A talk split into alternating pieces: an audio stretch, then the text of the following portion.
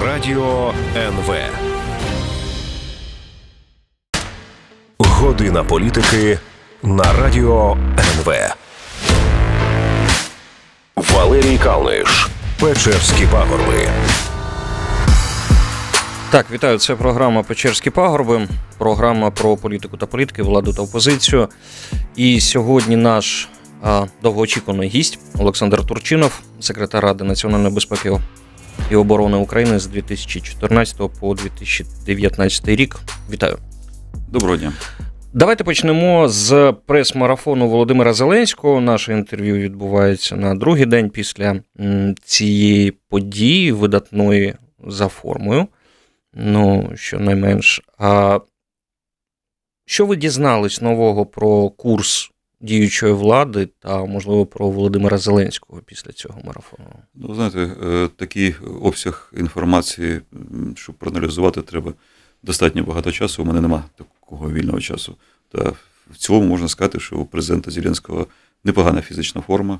Протриматись 14 е, годин в такому інтенсивному спілкуванні з пресою. Це треба мати не тільки натхнення, але і гарне здоров'я. Коли ви ну, якісь політичні заяви чули, можливо, стосовно Донбасу, цих питань було дуже багато. Ну, зауважу, що мені здається, що коли дуже багато питань, це характерує не стільки і не тільки журналістів, а скільки того, кому ці питання ставлять, тому що якщо в тебе кожен раз повторюють одне і те ж саме, це можливо не тільки тому, що журналісти не розуміють ситуацію, тому що і ти якось не доніс а, свої точки зору, щоб вже не було якихось додаткових питань. Ви зрозуміли політику діючої влади стосовно Донбасу, Росії та Криму? Ну, ви знаєте, по-перше, е, я дуже здивувався, коли, чув прес-конференцію е, президента Володимира Зеленського, коли він сказав, що ми підтримуємо форму Штанмаєра. Е, я вважаю, що все ж таки радники е, з зовнішньополітичних питань, з внутрішньої політики, все ж таки підставили президента, тому що ситуація е, в країні, в першу чергу, правова ситуація дуже змінилась, ніж та, яка була в 2016 році. Саме в 2016 році тодішній міністр закордонних справ Штанмаєр він головував в ОБСЄ. Е, після консультації з своїм російським колегою Лавровим з керівництвом РФ вийшов з ініціативою, да, яка е, отримала назву формули Штанмаєр, яку дуже активно підтримують росіяни, але ніколи е, її не підтримувала українська сторона. Ну, коли повернутися до історії цього питання, вона достатньо цікава, драматична. Треба згадати перші мінські угоди. Це був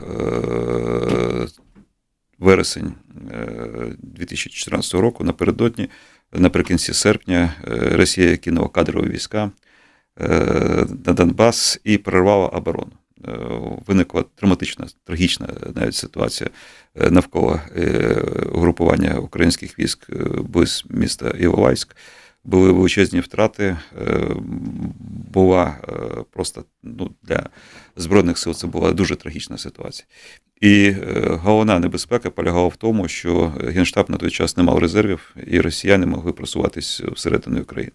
І тодішній президент Петро Порошенко максимально активізував переговорний процес. Тоді був сформований той формат, який отримав назву Нормандським. Е, і е, вийшли після важких переговорів на підписання складних домовленостей в столиці Білорусі Мінську. Uh-huh.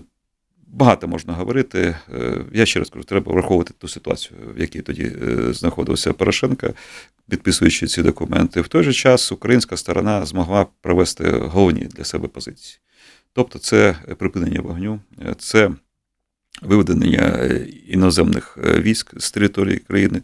Це е, повернення е, контролю України над кордоном, і вже після фактично цих засобів в розумінні української делегації можна було говорити про е, вибори на території, яка була тимчасово окупована Російською Федерацією.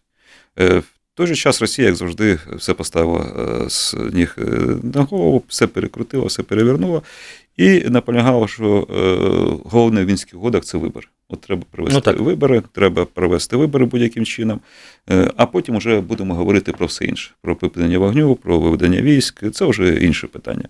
Навіщо е, Росії саме такий формат? Навіщо їм е, ця позиція? Тому що головна мета Росії все ж таки легітимізувати ту. Систему маріонеток, яку вона вибудувала для прикриття своєї військової агресії.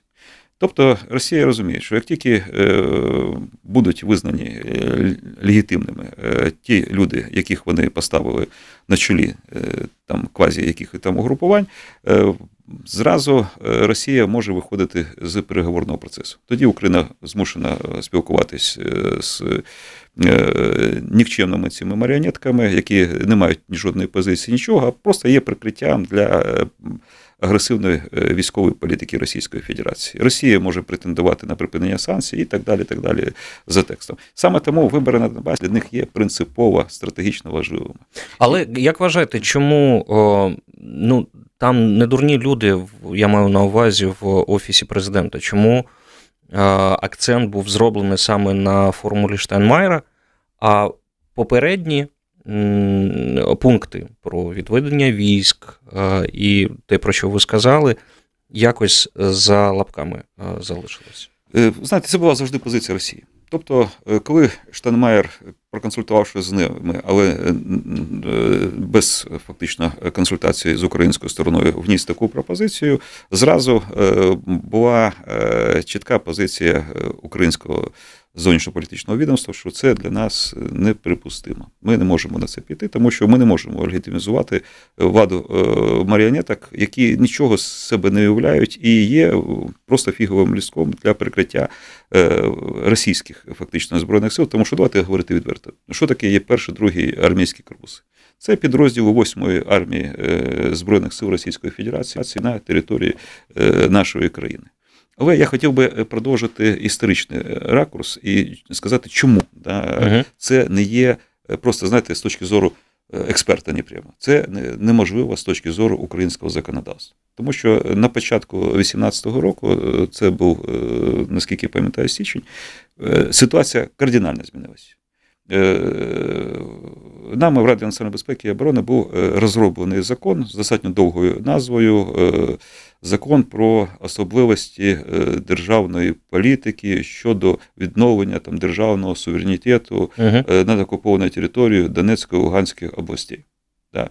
Е, коротко, цей закон називався про деокупацію. В складних умовах він розроблявся. Президент його вніс як невідкладний, я доповідав його Верховній Раді.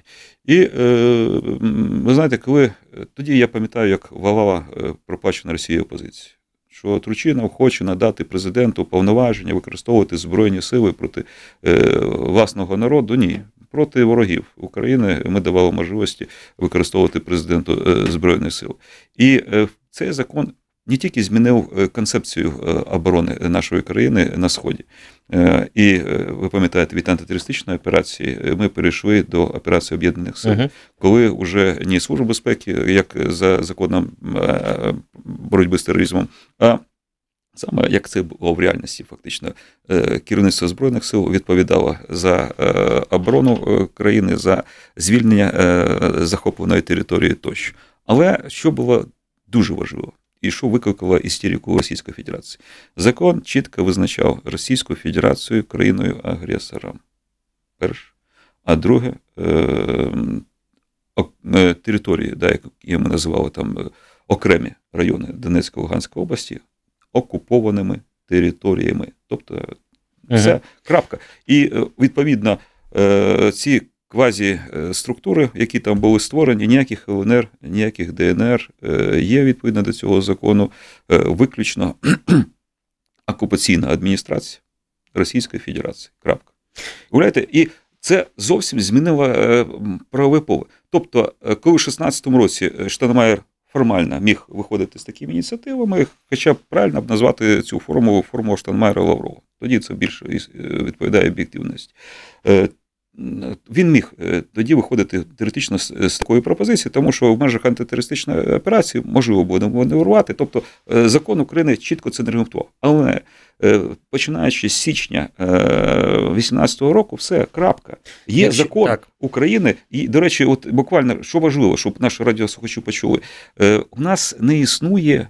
Е, жодного закону в Україні, ну досі в всякому разі, да, який би е, говорив хоч щось про мінські угоди. Тобто мінські угоди не є частиною українського законодавства. Мінські угоди були переговорною позицією, да, навколо якої е, йшла е, дискусія, йшли важкі переговори. Не більше того. І закон сьогодні чітко регламентує. Тому питання: як можна проводити вибори за формою Штенмайера, без форми на окупованій території. Це нонсенс. І давайте це, е, вибачте, ну відповідно до закону, це вже е, злочин. Добре. А якщо повернутись, то взагалі-то формула Штайнмаєра це такий шмат. Який навіть е, отсилає до закону, який почне діяти після там 20-ї години, після проведення виборів. Це але, закон... але вибори це ключова позиція в так, цьому законі. Так, ну, в законі в не законі, а все в цій так званій формулі. В, так. в цій формулі. Але е, вона відсилає до закону. Президент Володимир Зеленський сказав, що цей закон буде переписаний. Е, судячи з цього, він не буде подовжена дія діючого закону, буде переписаний. Як вважаєте, які новели можуть е, з'явитися там, і чого там не повинно з'явитись ніколи? якщо ми відстоїмо українські інтереси. Ви знаєте, е, цей закон дійсно е, формально існував, але в реалії, починаючи з 2014 року, він не функціонував жодної хвилини, жодної години. Чому? Тому що в цьому законі були прописані прикінцеві положення, які формально блокували його застосування до звільнення окупованих територій. І Формально він втрачає е, взагалі свій сенс е, в е, наприкінці цього року. І ви розумієте, що після прийняття закону про деокупацію цей закон взагалі не може мати нову якусь редакцію. Чому? Тому що тоді треба скасувати закон, який визначає цю територію як окупованою тоді е, треба скасовувати е, ну, формат, е, який надає цей закон. Тому що сьогодні, відповідно до закону про деокупацію, повинна бути наступна послідовність повинна відбуватися. Тобто звільнення всієї території від російських військ. Локалізація в випадку опору знищення незаконних військових формувань, повне роззброєння, і після цього, після цього можна говорити не про вибори, а про відновлення конституційного поля і законодавчого поля України на цій території.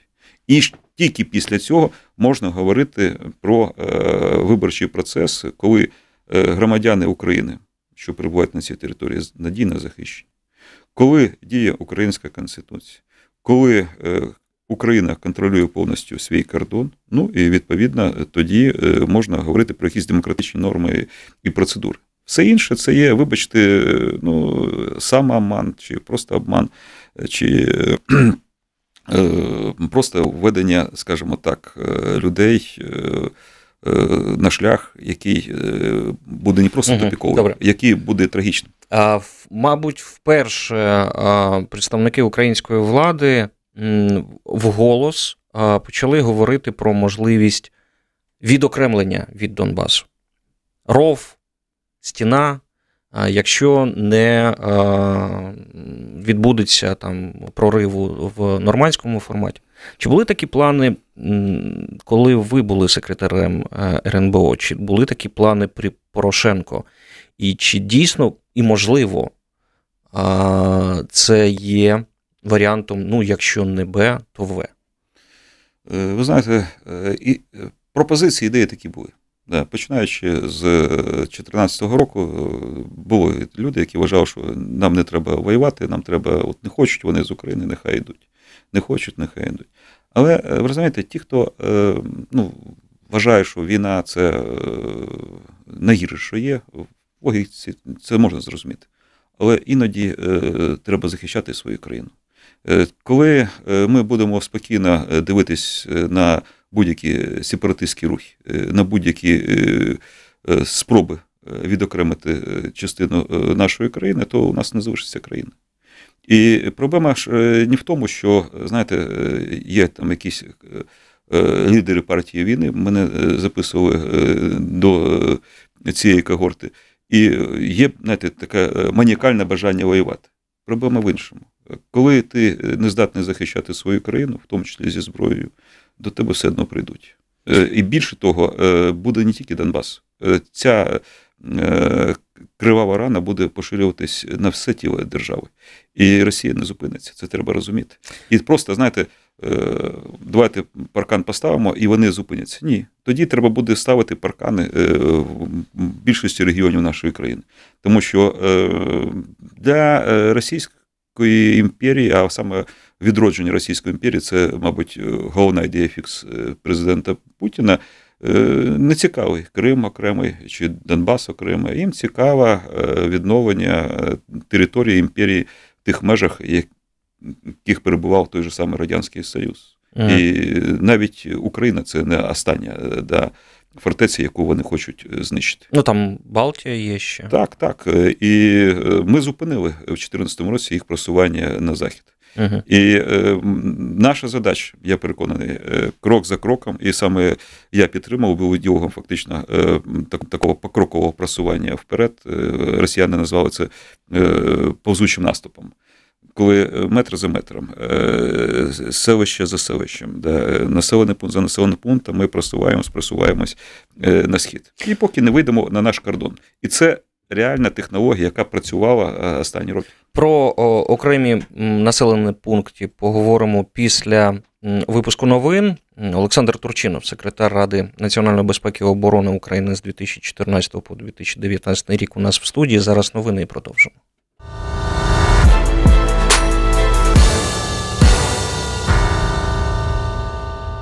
Валерій Калниш, Печерські пагорби.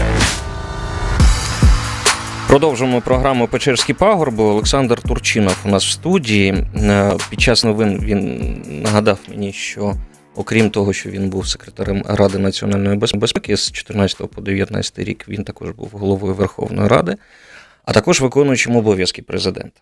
Е, я не планував ставити це питання, але ви мені нагадали про це. Дуже багато було завжди претензій до того, що ви здали Крим. Пройшло 5 років. Ви можете щось додати до тої картини, про яку знають всі: про засідання Ради безпеки, яке було, про стенограму, якої можна знайти і почитати, про якісь телефонні перемовини. Є щось, що можна якось доповнити цю, цю історію, цю хронологію як Крим. І ви ну, зрозуміло, ця позиція, це питання, воно можливо і скоріш, за все ображає вас, що ви здали Крим. Е, ви знаєте, е, я якось відповів е, на традиційне да, питання, що можна здати пляшки. Да, а Крим був окупований Збройним силом Російської Федерації. Це принципово. І саме ця формула здави Крим, вона е, відпрацьовувалась російськими пропагандистами, тими, хто реально здавав країну, зокрема е, Януковичем і його командою, тими, хто був причетний, причетний до руйнації збройних сил, до руйнації всього фактично сектору безпеки і оборони. І от знаєте, от вони своє напрацювали. Тобто ця е, така е, формула, да, вона якби вийшла в обіхід, і е, ну, її достатньо часто згадують і говорять. Ситуація, знаєте, була дійсно трагічна, і ми отримали не тільки підступний наступ, тому що операція почалася ще 20 лютого, коли на Майдані Е, ви знаєте, е, вбивали Героїв Небесної Сотні, коли на вулицях Києва була кров, коли взагалі в країні е, не було ніякої влади. Тобто це розпочаток прихованої фази. Вони не подумали, і коли медалі свої випускали про Крим, вони саме 20 20 поставили як початок операції по захопленню Криму. І після цього ми столкнулися з проблемою, що у нас же горів не тільки Крим.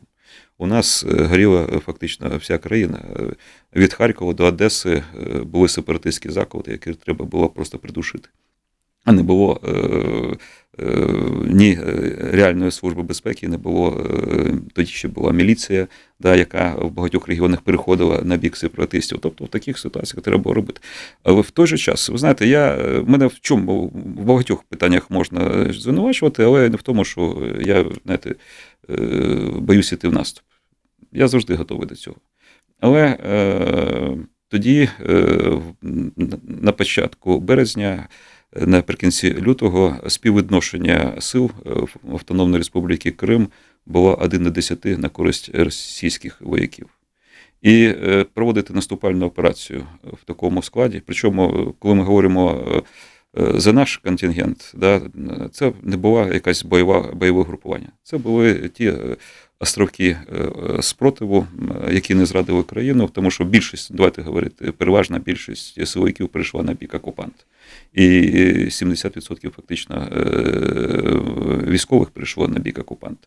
Тобто ті залишки, які залишились, безумовно, вони були розкидані по всьому Криму, вони не представляли себе якусь е, бойову єдиницю, вони здатні були виконати тільки один наказ. Тому що для наступальної операції е, треба мати перевагу над ворогом. Ну так. Інакше це не наступальна операція, це вбивство або здача людей в полон. Єдине, е, про що я е, міг просити вимагати від військових, це триматись, триматись, триматись. Тобто тримати оборону своїх військових частин. І я вам хочу сказати, ви знаєте, от це питання у багатьох уже знаєте, виходить з пам'яті. У нас пам'ять, на жаль, не дуже е, така е, системна у багатьох. Саме ці хлопці, які не зрадили, ми недоцінили те, що вони зробили для країни. Е, ті хлопці, які тоді е, не зрадили Україну, вони були в меншості, вони були в повній ізоляції.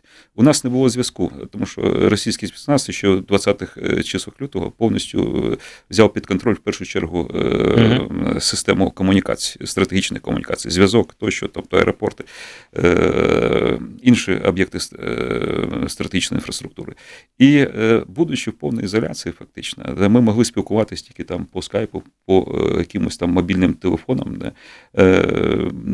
будучи е, оточеними е, ворогом е, і достатньо агресивно налаштованою частиною населення Автономної Республіки Крим, вони фактично місяць протрималися. Це дійсно подвиг був, тому що цей місяць нам було потрібно для того, щоб хоч якось підготуватися до відбиття агресії. Тому що 1 березня парламент Росії вже схвалив рішення Путіна щодо введення військ на іноземну в Україну вже Україну, на так. континентальну Україну. І пам'ятаєте звернення Януковича, яке було підставою них для введення. Угу. Тобто ми готувалися вже до повної е, агресії. Вони сподівалися, що ми справимося з хаосом, ми не справимося з сепаратистськими закладами, і вони спокійно зможуть зайти і взяти під контроль е, країну і відновити так званий е, легітимний там уряд чи там легітимну владу Януковича. І вони операцію повинні були закінчити в Криму якраз до 1 березня.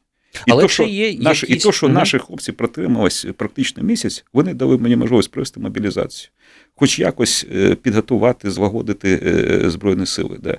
Е, підтягнути, хоч якось відремонтувати техніку, якою взагалі такою ефективною там зброю якось підлаштувати. І в цих умовах ці хлопці, які в Криму, да, ніхто не отримав, до речі, нагороди, тому що вони і командири, які не зрадили країну, і солдати, які протримались, але вони вони тоді фактично дали нам шанс врятувати державу. Чи і вже якісь... коли на Донбасі угу. почалась військова агресія, ми вже хоч до цього якось були готові. Так, да, були проколи. Було складно е, примусити, е, ну скажімо так, стріляти, да, вбивати ворога.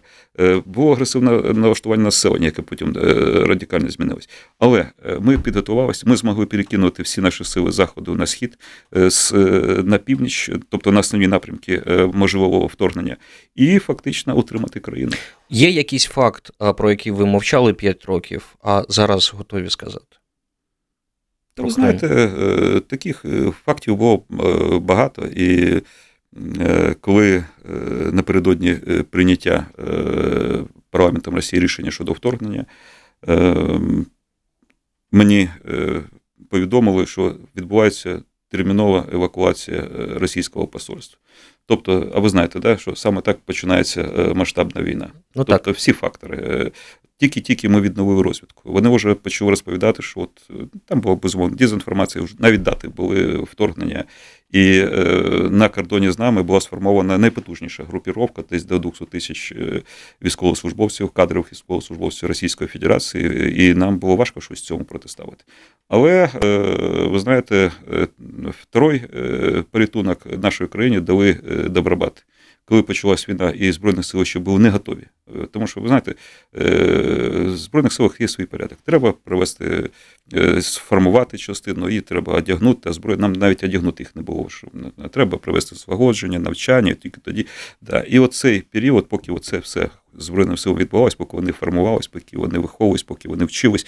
Да, е, Добробати це друге історичне Про подія, добробати, да, які е, фактично дали тоді другий шанс. Я ви пам'ятаєте, звернувся тоді до патріотів, сказав, не чекайте повістки з воєнкоматів, ідіть і захищайте. Давайте і, про добробати поговоримо. Да, З автоматами пішли на танки. Зараз а, окремі представники окремих добробатів знаходяться в Золотому, а там запланований е, відвід військ. Е, ваше ставлення до е, цього, саме до відводу військ, це правильне рішення, воно необхідне.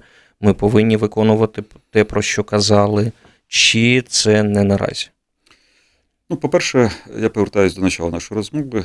Закон про деокупацію не передбачає да, ніякого розведення військ. І після прийняття цього закону у нас ніколи вже цього не було. Це перше. По-друге, треба е, досліджувати власний досвід е, і е, дивитися, як поводиться Росія після своїх домовленостей. Що стосується золотого Провського, то у нас вже був в 16-му році, в тому самому році, коли була активізація таких мірних зусиль, коли теж виникла тема Штайнмаєра, тоді у нас і були відведення в цих населених пунктах. В Золотому е, хотіли відкрити КПВ, е, тобто, е, щоб був прохід і по домовленості з ворогом, да, тимчасово ну як був зроблений відвід військ. Чим це закінчилося? Зразу намаганням російсько-терористичного групування зайняти наші позиції, зразу просунутися вперед. І в результаті ми змушені були знову відновляти свою позицію, знову Е, ризикуючим життям, знову втратами, знову е, повертатися назад. Тобто, вже такий досвід є. Тобто е, Росії не можна вірити. І ви Вона... вважаєте, зараз не треба і повторювати вважаю, його? Ну, це фактично повтор. Тобто, вже ми повинні постійно наступати на граблі. Невже нам недостатньо вже досвіду спілкування з Росією? Ви розумієте, от у Володимира Зеленського, чинного президента країни, є якась така надія, що він під час переговорів в нормандському чи якомусь іншому форматі з Російською Федерацією зможе чогось досягнути. Ви знаєте, у Порошенка Петра, е, коли він став президентом, також була така надія, що з ними можна домовитися. Але життя показало ні. Ви знаєте, не можна е, сідати грати з шулером, тим паче його картами. Е, це зазвичай погано закінчується. Я не перестаю повторювати: Росія рахується тільки силою. Росія рахується тільки з сильним опонентом. Будь-які компроміси вони сприймають як слабкість і запрошення до подальшої агресії. І це досвід фактично вже скоро шести років е, нашого військового протистояння з Російською Федерацією. Е, я можу десятки наводити прикладів, страшних прикладів, коли домовлялись е, припиняти вогонь, а замість цього вони атакували. Згадайте ту ж саму Лаську трагедію.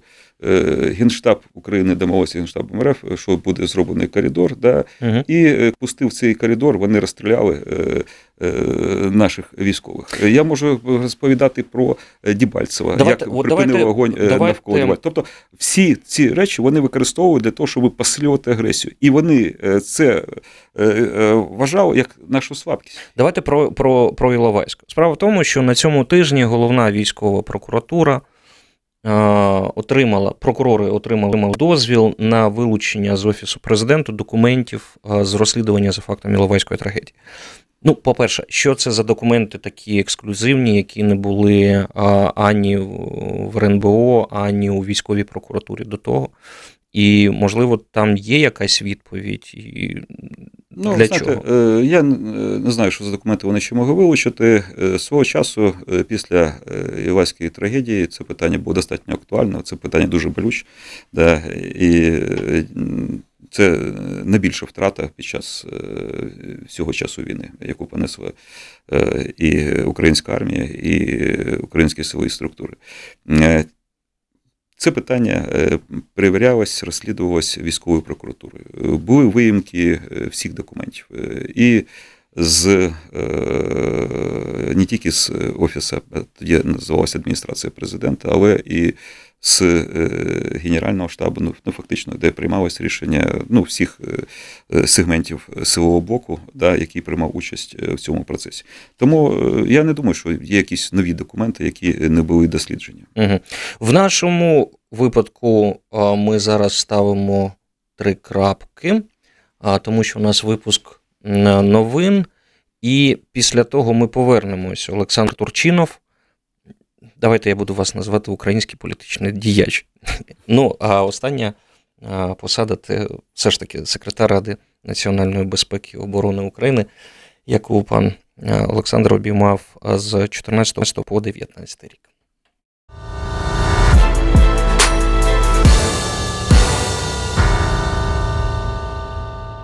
Валерій Калниш, Печерські пагорби. Олександр Турчинов в студії Радіо НВ. Давайте поговоримо про внутрішню політику. Почнемо з Сергія Пашинського, вашого соратника по партії, також колишнього народного депутата. Його арештували на два місяці без права внесення застави. Він підозрюється по 121 статті Кримінального кодексу. Це нанесення тяжких тілесних пошкоджень. Як ви прокоментуєте цю ситуацію? Ваше відношення? Ви знаєте, е, Сергій Пашинський був зі мною з першого до останнього дня на Майдані. Він був зі мною на фронті, на Східному фронті, е, в найбільш драматичні дні 2014 е, року, коли для багатьох не було зрозуміло взагалі, чим може закінчити для України протистояння з Російською Федерацією. І безумовно я не міг да, не прийти на суд і не побачити основочі, як, на жаль, у нас повертаються такі проблемні традиції в тому ж самому Печерському суді. Коли, ви знаєте, можна там по-різному, у нас же як технологія, да? людину достатньо довго компрометували, розповідали про нього там всякий бруд, але коли стало питання щодо затримання, то не змогли нічого придумати як трьохрічної давнини справу.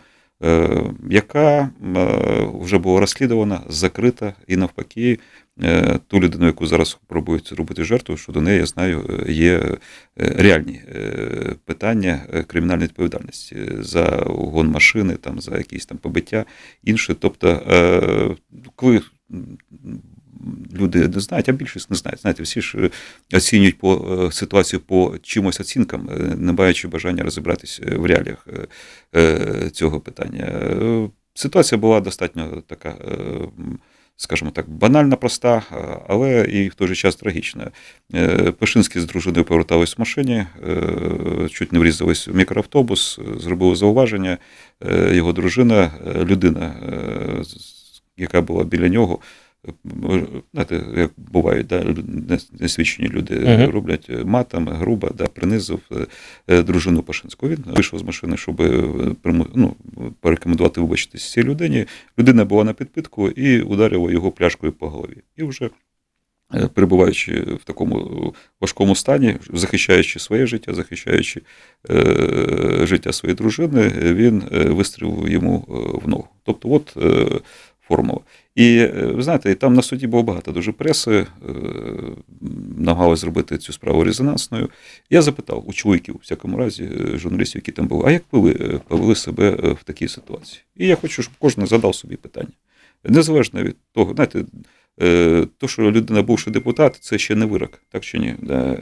І це, ви знаєте, у нас, на жаль, на жаль, теза, що раз 100 чоловік вважають людину злочинцем, значить він повинен сидіти у в'язниці. Ну, коли ми будемо орієнтуватись на такий формат, то тоді нам взагалі суди не потрібні. Ну наскільки я розумію, крапку поставить суд. Те, що ви сказали, це версія і та картина подій, яку розповів і пан Пашинський, і дружина його у тої сторони інша версія. Суд буде справедливим, суд буде чесним. Ви знаєте, коли це буде формат Печерського суду, то е, не буде, е, на жаль, то що я побачу. Знаєте, при всіх нюансах. Я погоджу з вами, що може е, повинен визначити питання суд. Не, не, не в цьому проблема. Проблема в тому, що Пашинський не був маніяком, він не створював небезпеку для суспільства. Він ходив на всі допити, на всі слідчі заходи тощо, і не було жодної підстави на час проведення слідства да, кидати його за грати. Тобто, це було фактично політичне рішення. Давайте говорити чесно. Це по перше. По-друге, е, слідство тривало три роки. Тобто були вже проведені е, всі слідчі дії, тобто вплинути на слідство практично неможливо. І коли говорять, є версія, да, версії можуть бути різні, але є вже е, доведені, проведені експертизи. Ну там вже проблема і, в тому полягає, що я, хтось буквально, вважає, що це було якраз, якраз і сфабриковано, і, і слідство не таке було. Є, тому є, є, один, є один показник. Mm -hmm. да, Коли слідчі запропонували пройти через детектор брехні. Пашинський пройшов через детектор, а е, ця людина, да, я коли не помиляюсь прізвище хімікус, да, відмовилась від проходження детектора брехні. Це також, мені здається, говорить е, про е, позицію сторін і про можливості. Зрозуміло. Треба подивитись на біографію тої людини, да, яку пробують Але судять, зробити жертвою. Судять не за біографію, судять за безумовно. якісь. Безумовно, безумовно. Да. Давайте поговоримо про. Але не в цьому випадку, на жаль. Да. Добре, ви залишили за собою останнє слово. Добре, приймається. 14 жовтня. 14 жовтня. Які ваші очікування від того, що буде відбуватись в в Києві, і загалом, як ви будете приймати участь в ходінні капітуляції, не будете приймати участь, ваше ставлення до цього? Ну, по-перше, е, знаєте, дехто в засоб масової інформації да, розповідає, що от це початок нового майдану. Ні, я вважаю, що для початку нового майдану ще підстав нема.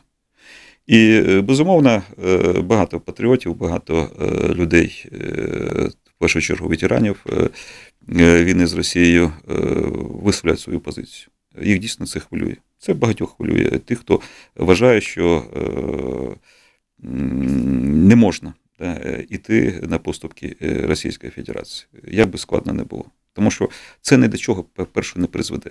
А по-друге, це тільки може ускладнювати е, майбутнє нашої країни.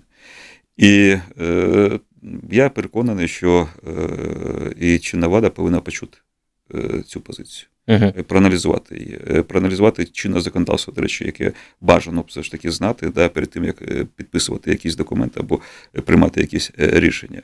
Ну і той досвід, який вже мають наші збройні сили, і наше відношення, історія відношень з країною-агресором. Е, я вважаю, що це буде достатньо е, масові заходи, але це е, не є революція. Що може стати початком Майдану, якщо вже говорити про те, п'ята річниця буде ну, саме активних подій. А що може стати початком Майдану Володимира Зеленського, якщо він буде? Я, до речі, не закликаю до Майдану, але ми ну, у нас вже було три майдани. Тому чому Знаєте, не буде четвертий? Е, є е, один досвід, український досвід, та як не допустити Майдан. Треба е, чути, прислухатись до власного народу. І тоді Майдану не буде. Треба захищати свою країну. Е, і тоді е, Майдану не буде. Треба дбати про незалежність і свободи е, власної країни. І тоді Майдану не буде. Тобто є ті речі, елементарні речі, до речі.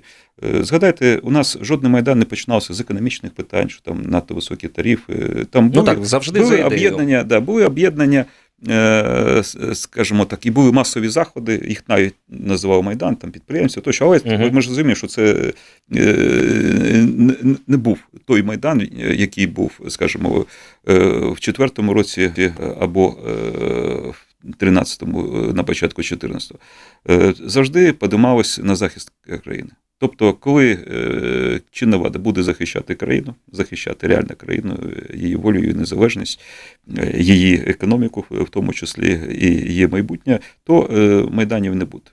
І от саме тут, коли буде тут слабіна, коли будуть тут якісь незрозумілі для людей небезпекові речі, то безумовно може активність перейти в іншу фазу. Ну, бачите, яка справа це який народ слухати. А якщо слухати тих, хто проходить, буде проходити поруч або наскрізь банковою, чи слухати 73%, які проголосували за Зеленського. І я бачив сьогодні коментарі соціологів, які які сказали, що після прес-марафону рівень підтримки буде у Володимира Зеленського вище, ніж навіть зараз є. Тому ми годину проговорили про те, що, зокрема, у політики Донбасу, реінтеграції Донбасу, Володимир Зеленський наступає на граблі. З іншого, це, ну, мені здається, народ підтримує те, що він говорить, і те, що він робить. А як тоді, який ну, народ слухати? Ви знаєте, е, на рахунок підтримки ем, е, тут е, достатньо скажімо так, не оцінка експертів, да, а реальні події. Е, наскільки е, можу помилитись, помилитись, мабуть, вже 10 да, рад да, обласного рівня. Так, ну, так, да, Здається, при, більше навіть. Прийняла навіть більше. Прийняла рішення і заявила чітку позицію щодо відносин небезпечних відносин з Російською Федерацією. Це перше. Да, По-друге, ви знаєте, я переконаний, що серед тих, хто буде в 14-го, умовно кажучи, на ці приймати участь в цій ходівці у маршу я переконаний, що це будуть мирні заходи, безумовно. Безумовно, мирні, демократичні заходи. Да. Але я думаю, що багато цих людей голосували також е, за Володимира Зеленського. Е, вряд чи, знаєте, був розподіл саме там патріот, не патріот. Uh-huh. Да. І серед них також було багато е, виборців Володимира Зеленського. Ну і ви знаєте, я не знаю. Я проходив да, випробування часи да, 14-15 років, коли е, у нас ще були руїни, а не армія, умовно кажучи, яку ми е, відновлювали, просто її системно знищували багато років, і треба його відновити. Це ж саме стосувалося інших сил структур тощо. Да. І тоді е, захищати да, країну е, ну, не було багато Дуже багато бажаючих. Да. Були патріоти, які е, йшли і вмирали. І були ті, які також да, е, говорили, що війна це е, погано, що треба шукати, як домовитись, як там, м'яко кажучи, здатись тощо. Тобто така позиція була завжди. Але е, рух країни до Європи, рух країни до незалежності, рух країни до гідності завжди е, забезпечує меншість. І саме е, коли вона е, має пріоритет, можна бути спокійними за безпеку і майбутнє держави. А якщо говорити про реформу оборонно-промислового комплексу, чи є в цьому зараз необхідність? І, взагалі, ви знайшли для себе відповідь, як Україна, де як ви кажете, ми можемо диктувати якусь свою таку порядок денний для Росії. Це повинно диктувати силою. Це армія, наскільки я розумію. А Як нам бути? Ми повинні стати і зробити таку армію, як в той же Росії. Третя вона там у світі, чи яка там ну, ну знаєте, десь там п'яту п'ятірку. Ну, Або ну. що є демонстрацією тою силою, яку сприйме Росія? В чому в чому наша сила? Е, ви знаєте, ну, по-перше, наша сила е, в тих е, справжніх патріотах, які готові за свою країну віддати життя. Я, ви знаєте, не знаю тих, хто готовий віддати життя да, за знищення тарифів, умовно кажучи, да, чи за спокій, так званий, да, щоб не стріляли тощо. Да. А от за Україну такі люди є, і на них тримається наша держава. І слава Богу, що вони є. В той же час, безумовно, ми не можемо йти шляхом відновлення зруйнованої у нас армії російського верніше радянського зразку. Uh -huh. А саме Росія все ж таки успадкувала всю і теоретичну спадщину, і практичну спадщину Радянського Союзу як головний спадкоємець. Це об'єктивно і ідеологічний спадкоємець, до речі. Тому е, ми повинні е, йти шляхом е, сучасних країн. Це повинна бути мобільна, але армія, яка має ефективну зброю.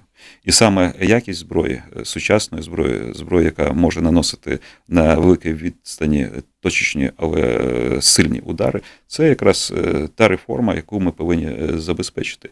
І, до речі, оборонпром в цьому грає не останню, мабуть, першу роль. Більше того, я хочу сказати, з перших днів військового протистояння вона ж була зруйнована не тільки армія, яка там е, не могла тоді uh -huh. реально захищати державу, а був зруйнований весь оборонний комплекс, в тому числі оборонно-промисловий комплекс. І е, там підприємство банкрутувало, їх там розбирали на е, металобрухт. Там той же, я не забуду, коли той же самий Київський бронетанковий завод, да, вже в гарному місці знаходиться, вже поділили на майбутні там ділянки для котеджів, для чиновників. Тощо. Тобто все це було. І нам треба було фактично з нульової відмітки підіймати той потенціал, який сьогодні захищає країну. І Гладковські і, були. І, до речі. Я хочу сказати наступне: що сьогодні безумовно. Ми вийшли на формат реформування оборонно-промислового комплексу. В першу чергу ключова тут позиція безумовно реформування Укроборонпрому як державного концерну. І ми вийшли на цю позицію. Ми внесли закон Е, відправили безліч круглих столів. Я сам е, там був модератором, е, обговорив усі питання експертами тощо і запропонували систему, але вона була відкинута. Чому? Тому що, знаєте, от якраз ви згадали, що там були погані е, дяді, а от зараз будуть uh -huh. хороші дяді, значить, ну, а нехай все залишається, як воно є. Не може воно ефективно працювати, коли воно залишиться, як є. Чому? Тому що оборонпром, по-перше, це сьогодні є е, один із потужних е, фактично монополістів. Хоча оборонне замовлення сьогодні вже більше 50, там 60 навіть відсотків це приватні структури забезпечують. Це дуже гарний показник і гарна тенденція. І про це говорить і остання військова виставка, яка відбувалася в Києві. Але все одно Укроборонпром по багатьом напрямкам є е, монопольний суб'єкт. Е, це є монстр е, з одного боку. З іншого боку, коли Янукович його створював, вони створювали для бізнесу, а не для захисту України. Вони зробили так, що це з одного боку це суб'єкт економічної діяльності, з іншого боку, це регулятор, тобто як державна структура. І уявіть собі, коли у нас ринок уже е, на ринку починає домінувати приватні суб'єкти, то їх конкурент, державний конкурент, повинен регулювати ну, їхню діяльність. Ну це е, нонсенс. Тому перше, законодавчо треба прибрати оцю подвійну функцію. Економічний суб'єкт повинен займатися економікою. Регулятор повинен е, працювати в межах кабінету міністрів, як е, або е, в складі міністерства, або як центральний орган виконавчої влади, який займається виключно оборонною політикою, промисловою політикою України. І останнє оборонпром Треба і вже це було підготовлено розділити на декілька е, спеціалізованих холдингових компаній, такі як там ракетні системи, е, бронетанкова техніка, системи зв'язку, системи е, артилерійські тощо, тобто які б спеціалізувалися, і безумовно прибрати багато там наростів, які там є, і це б дало новий. Сильний поштовх для посилення нашої обороноспроможності на забезпечення наших збройних сил інших військових формувань сучасною зброєю і військовою технікою. Дякую. Це була програма Печерські пагорби, вона створена за підтримки проекту USAID медійна програма в Україні, що реалізується міжнародною організацією Інтерньюз. Олександр Турчинов, секретар Ради національної безпеки і оборони з 14 по 19 рік, був з нами. Дякую, що знайшли час. Слухайте радіо НВ завжди. До побачення.